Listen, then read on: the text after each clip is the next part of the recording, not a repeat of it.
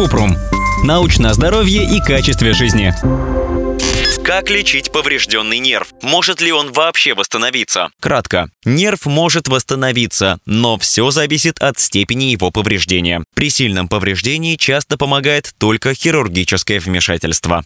Подробно. Иногда участок нерва повреждается или перерезается полностью, и его нельзя восстановить. Хирург может удалить этот участок и заново соединить здоровые нервные окончания или имплантировать кусок нерва из другой части тела. Эти процедуры помогают нервам отрасти. Степень восстановления нерва зависит от ряда факторов. Возраст. С возрастом нервы восстанавливаются хуже.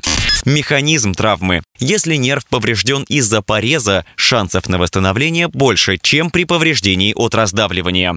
Время с момента травмы. Чем быстрее заживет нерв, тем лучше он восстановится.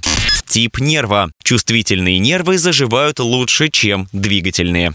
Сопутствующие травмы. Иногда нерв, который восстанавливается, оказывается зажатым в рубцовой ткани. Если так происходит, восстановление идет быстрее. Важно помнить, что на восстановление нервов уходит много месяцев. Нерв отрастает примерно на 1 мм в день, а окончательный результат порой неизвестен в течение двух и более лет. Если у человека серьезное повреждение нерва, врач может предложить операцию, чтобы восстановить функции важных мышц. Для этого хирург переносит сухожилие от одной мышцы к другой.